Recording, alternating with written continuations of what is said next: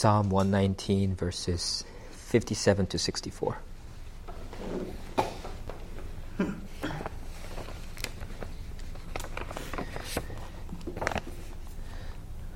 I'll read it out loud for us. The Lord is my portion. I promise to keep your words. I entreat your favor with all my heart. Be gracious to me according to your promise. When I think on my ways, I turn my feet to your testimonies. I hasten and do not delay to keep your commandments. Though the cords of the wicked ensnare me, I do not forget your law. At midnight I rise to praise you because of your righteous rules. I am a companion of all who fear you, of those who keep your precepts. The earth, O Lord, is full of your steadfast love teach me your statutes. Um, begins with the affirmation that the Lord is my portion. And portion means uh, a share, right? It's like a share of your food, a share of the land, or a share of the inheritance. So in the Old Testament, it's frequently used to refer to the inheritance of the promised land that was in, that the God's people were entitled to. And uh, uh, the priestly class, however, and their tribe, the Levites, uh, didn't get an allotment of land. So they didn't have a share of the land. Uh, and instead, God told them in Numbers 18, verse 20, You shall have no inheritance in their land, neither shall you have any portion among them. I am your portion, and your inheritance among the people of Israel. So the the Levites and the priests didn't get a land, but they had the Lord Himself as as their portion. Uh, he was their inheritance. And this is the background of what the psalmist is saying. He's saying, The Lord is my portion. It's a profound statement, right? It's a, I have no share in anything else in the world. I'm not invested in any material possession. The Lord is all my happiness. The Lord is all my possession. The Lord is my inheritance. That's what he's saying. The Lord is my portion. Uh, and, and this was the call of the Old Testament priests, but also uh, because Christ came as the ultimate high priest uh, so that we now have direct access to God, uh, we also have the Lord Himself as our portion. Uh, and, uh, and that's why uh, 1 Peter chapter 2 verse 9 says that all of God's people are a royal priesthood. We have direct access to God and He is our portion. So then I want to ask you guys, what is your share in this world? Right? Do you have a share in this world? Or can you say, the Lord is my portion? Uh, do you have a share in the wealth of this world? Uh, or share in a sports team? Or uh, share in a TV series, a family, a career? Or can you honestly say, the Lord is my portion? Is He the chief end of your life? Or is is God enough for you? Or are you clinging to other portions, other shares? Uh, and this profound idea becomes the basis for the rest of the psalm, uh, rest of this section of the psalm. And the main point of this section is that those who have the Lord as their portion should keep God's word through all their life. And, uh, and because the Lord is his portion, the psalmist can say, I promise to keep your words. If our portion is something else or someone else, then we can't make God the first priority of our lives because there's a conflict of interests. And we cannot promise keeps to keep God's words. And so it's only when God is our portion can we promise to keep his words. And because the Lord is his portion, the psalmist promises to keep his word. And for the same reason, the psalmist calls upon God to keep his promise to him as well in verse 58. I entreat your favor with all my heart. Be gracious to me according to your, your promise. So he's saying, I will keep my keep the uh, I promise to keep your words. And now he's asking God to be gracious to him according to his promise. So he doesn't go about, you know, currying favor with men uh, rather, he goes before the face of God to entreat his favor, uh, his grace, asks him to be gracious according to his promise. And it's, if we know that the Lord really is, right, the sovereign Lord, uh, if we know that he is our portion, that we are his special possession, uh, if we know that really we belong to him and he belongs to us, then we don't have to, uh, you know, uh, go to curry favor with other things or other people or to you know and depend on the whims of wicked fickle men Uh, we know that God holds all the keys, He has all the answers, He has all the authority and power. Uh, and so we can go to Him and pray to Him, call upon Him, and entreat Him, ask Him to be gracious to us. Um, and and we're this is challenging for me because we're so often entreating other people, right? We're always, um, you know, entreating other people for favors or recommendations or assistance. Uh, and of course, there's a place for that in, in uh, the way the Lord makes us interdependent as the body of Christ, for example. But in terms of our primary allegiance and orientation, do we entreat God? Um, do we go to Him? Uh, do we ask for Him, His favor, Him to be gracious to us? Because that's our primary orientation, should be vertical um, before it is horizontal. And so those who have the Lord as their portion should pray to Him. And uh, and that's what the psalmist does. He continues in verses 59 to 60. When I think on my ways, I turn my feet to your testimonies. I hasten and do not delay to keep your commandments. It's a really interesting expression. I had to think for a second to figure out what it means. When I think on my ways, what does that mean? Uh, he's saying he reflects on the ways of his life. He evaluates his priorities. He thinks about his habits. And then, after he has done that, he turns his feet to God's testimonies. Right? He says, We have had right, uh, really good early fall weather. I mean, it's not technically fall, but it's like today was beautiful, right? It's like a, it's like perfect time to go out for a nice stroll and walk around. Little breeze, gentle breeze, and sun's not too oppressive. And uh, and I don't know if you've ever done this, but sometimes I just get lost in thought, and then and I lose like I don't remember where I'm going. I just keep walking. Um, I think um, uh, a couple times after we moved, like I remember just walking to our old apartment. Uh, just because I wasn't think I wasn't thinking about it, and then uh, so like that happens to us, right? And it could happen in a in a figurative sense too, right? It's that if we don't think on our ways, we can lose our way. We can default to our old habits, sinful habits.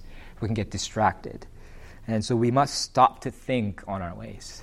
So, so you're thinking about your ways. And then when you think about your ways, then we can turn deliberately our feet to God's testimony so we can walk on that path. And then once we have the right direction, we have to haste, hasten to obey. The psalmist says, I hasten and do not delay to keep your commandments. We shouldn't be slack or lazy about obeying God's commandments. We should be diligent and quick to obey. Uh, and, and it's because the Christian life is not an afternoon stroll. It's uh, it's a race we must run. Uh, I think sometimes we as Christians can treat our life like the like the cool down walk right after after a race. You guys have done that before, right? You run a hard race and then you have to cool cool down. You know, yeah. It's like a, yeah. So I mean, if, if you just stop, like you lie down, you're gonna start throwing up, right? So you have to kind of cool your body down. You have to walk it, walk it off. Sometimes I feel like Christians, as Christians, we treat life like that. We act like we finished the race. Oh yeah, I'm baptized, or oh yeah, I believed in the Lord, so I'm done. Like now, I'm just now it's just a nice stroll, walk it off, cool off.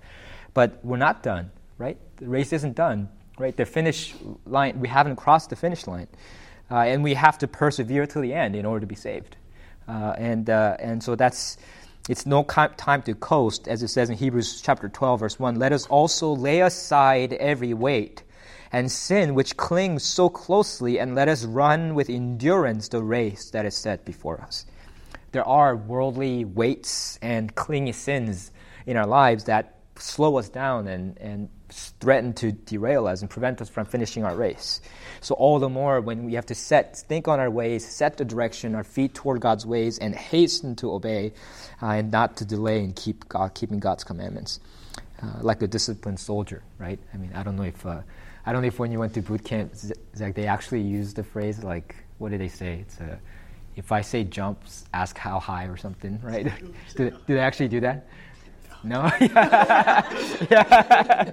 So, yeah, I mean, okay. I mean, but that should be, you know, like people could, you know, give us bad commands, but the Lord's commands are always good, right? That should be our attitude. If He commands it, hasten to obey. Let's do it. Um, but of course, it's easier said than done, right? Uh, it's because there's opposition. Uh, there are enemies who are hunting us, it says in verse 61. So, though the cords of the wicked ensnare me, I do not forget your law. In snare, it's a, it's a reference to a trap like that a hunter uses. Uh, it's a cord. See, they try to use a cord to encircle us, to, trying to grab hold of our leg or trip us, whatever it may be.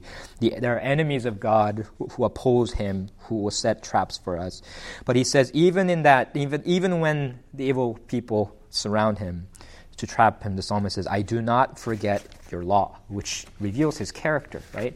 Because when we're in danger uh, when people are panicking, they often forget their way, right? Uh, and when we're tempted by Satan, when we're threatened by his schemes, we, we, that's when we have to remember God's law most and stand by our principles. Because it's easy to keep God's law when keeping God's law seems to be in our own selfish interests, right? If keeping God's law leads to social acceptance and respect, you know, then it's easy, right? But when keeping God's law actually means sacrifice, maybe when it means financial loss, when it means social ridicule. It's tempting to compromise, but we must not let the snares of temptations derail us from the path of God. Uh, the psalmist is able to do that, and, and he kind of gives us a clue as to why he's able to do that, uh, to remember God's law even when he's surrounded by the cords of the wicked. And it's because he has disciplined himself to remember God's law always. Uh, we can see that in verse 62 At midnight, I rise to praise you because of your righteous rules uh, that's something that I can't really relate to because like I can't stay up at night. but but uh, maybe maybe he was the type of guy who just kind of wakes up in the middle of the night and decided to use that time every day to think about God and praise Him or whatnot. You know, so it doesn't have to be at midnight. But but do you have a regular time and place to praise Him, to read His Word, to pray? This was, he, he, he rises to praise God at midnight because of God's righteous rules. He has developed a habit, he's trained his mind to, to remember God's word and to focus on the race before him. And so that guides him when he's, even when he's in, uh, surrounded by the, the schemes of the enemy, he's able to remember God's law. And so those who have the Lord as their portion should keep God's word through all of life. And, and we can't do that by being slack and and running sloppily. We have to discipline ourselves. And this is something we uh, can't do on our own. And it says in verse 63 I am a companion of all who fear you, of those who keep your precepts. And we know this from our experience. We need each other. God's people need each other, right? And we need the mutual encouragement. We need one another's gifts. We need mutual correction and rebuke we need one another's example. Uh, we have to run side by side so that we can push each other's pace, so that we can exhort uh, one another to keep on running, to endure. Uh, and so we, that's what it means to keep company with those who fear God and keep His precepts. This is why the local church and membership is important. Uh, we can't run the race alone, right? And, and Satan's tactic, kind of like the you know predators hunt prey in, in, in wildlife is to divide and conquer, right? The, and an isolated believer is a vulnerable believer, a vulnerable believer, and uh, uh, and contrary to what some people, some believers even think, uh, sign of maturity is not independence; it's interdependence, and uh, that's the sign of maturity when a Christian is truly interdependent with the body of Christ and they're growing uh, in, in that community, in that context. And so, how are you involved? Uh, do you have such companions who, who keep God's precepts, who, who, run, who are running with you, who are uh, pushing your pace? Um, are you in discipling relationships with people? And that doesn't have to be like a hierarchical thing. You could, you could just meet with someone to pray, to read the Bible, or from the church, or are you involved in a community group? right? And you should initiate these things and and uh, follow up.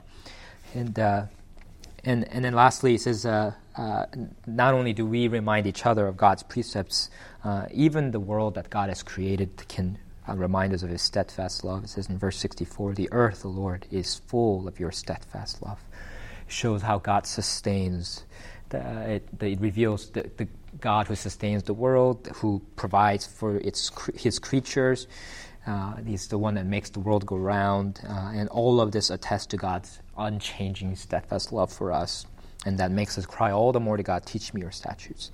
And we as, as Christians, uh, especially, have uh, stronger evidence than even what the psalmist is talking about, about God's steadfast love, and even surer sign that the Lord is our portion. And that's the gift of God's Son, Jesus Christ. And through faith in Him, the gift of His Spirit, who indwells us who is described right in, in Ephesians 1 13 to 14. It says, In Christ you also, when you heard the word of truth, the gospel of your salvation, and believed in him, you were sealed with the promised Holy Spirit, who is the guarantee of our inheritance until we acquire possession of it to the praise of his glory. So Jesus dies for our sins, rises to life again, saves us, and through faith in Him, we are indwelled by the Spirit of God. And that Spirit is the guarantee that we have God as our possession, that we are possessed by the Spirit of God, that we have the Lord as our portion. And so, all the more we, as people who have the Lord as our portion, we should seek to keep God's word through all of life.